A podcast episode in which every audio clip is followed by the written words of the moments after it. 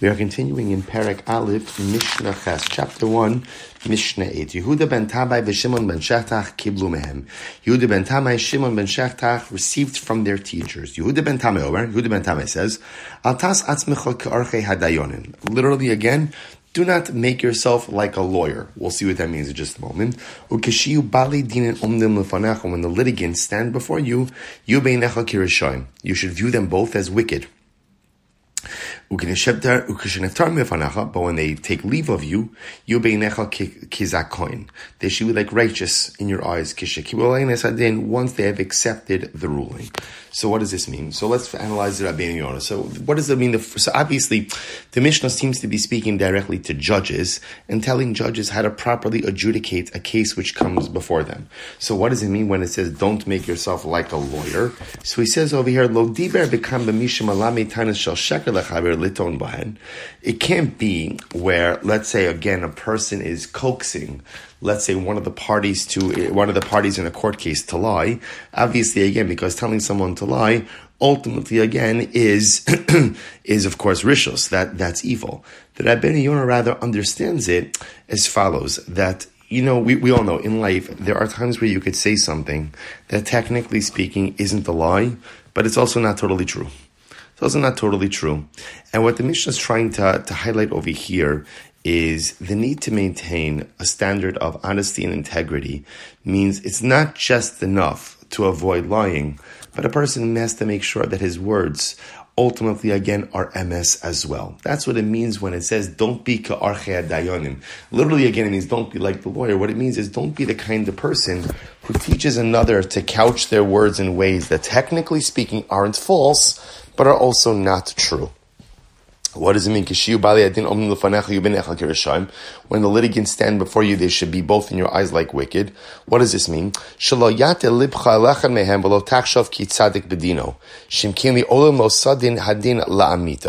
this is actually very interesting.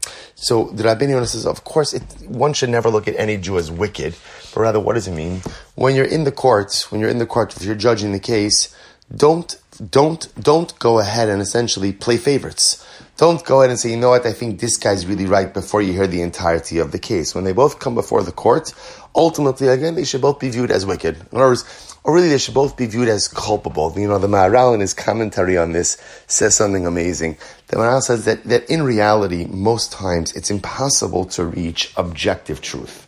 And the reason for that is because all of us see the circumstances in life through our own lens. So even what we think is truth, in reality is our subjective version of truth.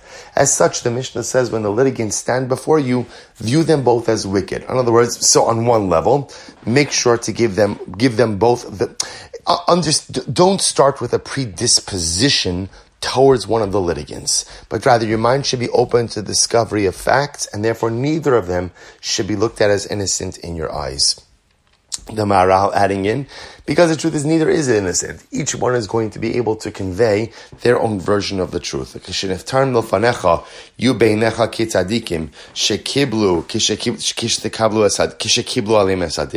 actually very interesting. And when the litigants leave, so let's say now you've gone through the process of judgment, right? So step one is don't go ahead and teach anyone to make misleading statements, even if technically they're true. Step number two, when you're the judge sitting in the courtroom, don't have a predisposition towards any one of the parties. Step number three, you've now gone through the case, delivered the verdict. Someone's guilty, someone's innocent, right? Someone's liable, someone's exonerated. How do you view the litigants when they leave your courtroom. He says, When they leave your courtroom, you should view them as both righteous, assuming assuming that they have accepted judgment. So this is, this is incredible. So once they've accepted the judgment, the verdict, you should view them both as tzaddikim. Now the Rabbeinu Yonah says, what's the chiddush of this? He says, Zohi midas. This is a high level of piety. Achar sha'ata yodea sha'echat ta'an sheker. Lo yeh be'einecha li olam becheska shakran ubaldin kasha. It's fascinating. So remember again, the Rabbeinu Yonah says, well, one second. If someone's innocent, someone's guilty, that also probably means that someone lied.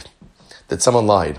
So what the Mishnah is going to teach me is, even though someone technically lied, once the verdict has been delivered, if the parties accept the verdict, don't allow the guilty verdict for one of them to taint your image of that person. Right? In Roy V'chashto, Shekiba alav es adin, v'yatzei beis din chayiv, v'yishlachshov shechazer b'tshuva. It's really absolutely amazing that, in other words, once you've, once you've judged, let's say again, Reuven and Shimon come in, and Reuven's found guilty, Shimon's innocent, and it's quite possible that Reuven lied. That Reuven lied. So it would be normal to think that now your entire view and image of Reuven is tainted, right? Reuven's a liar. Reuven's a liar. The Mishnah tells me, Rabbeinu Yonah says, the Mishnah is telling me, is once the verdict is delivered, if, if they both accepted the verdict, then ultimately, again, they should be viewed as tzaddikim in your eyes.